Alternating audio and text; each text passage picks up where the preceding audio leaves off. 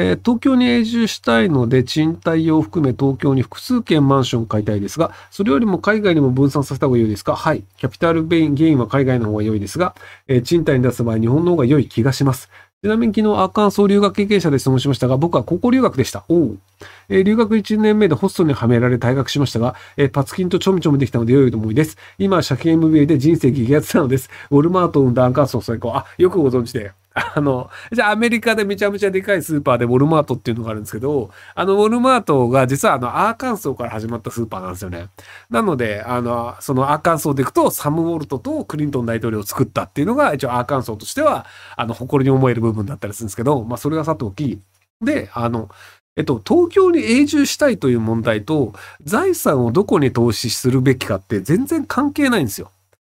例えばその、えっ、ー、と、東京に家を買うべきかどうかっていうので、その東京に住みたいです。で、あの、そこじゃあ、例えばそのなんかタワーマンションの上の方で、で、そこの賃貸物件がありません。で、売ってるのが8000万円でした。8000万円お金あります。買います。はいいんですよ。好きにすれば。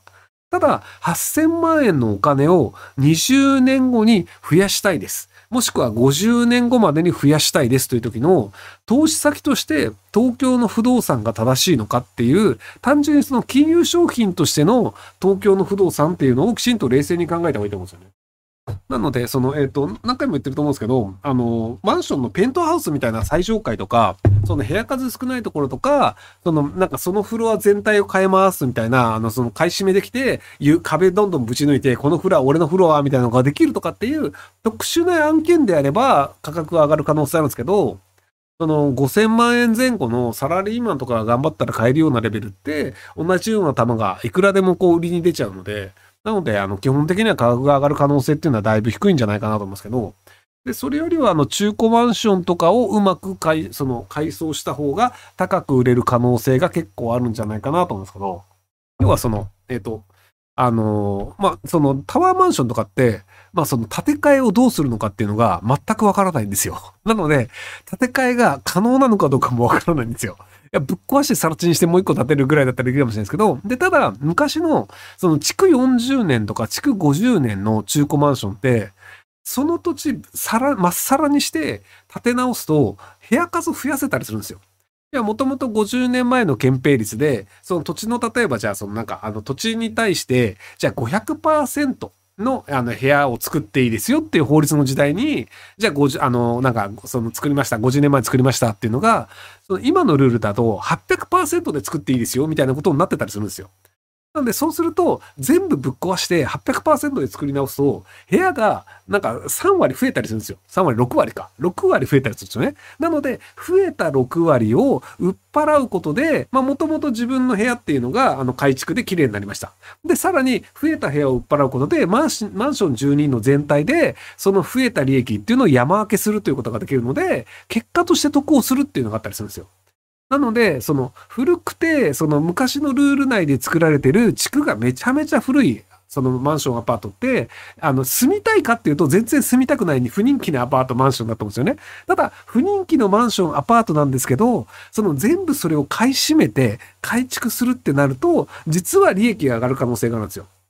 なので、その一人で全部買うの辛いよねとかであれば、じゃあその友達と一緒に、例えばその20個しか部屋がないような、ちょっとした雑居ビル的なマンションみたいなのがあったとして、で、それを俺10個買うから、お前あと5個買わねみたいなので、で、15個取っちゃうと、もう勝ちなんですよ。なんで勝ちかっていうと、要はマンションをその改築するためにぶっ潰すかどうかって、マンションの管理組合の多数決で決まったりするんですよね。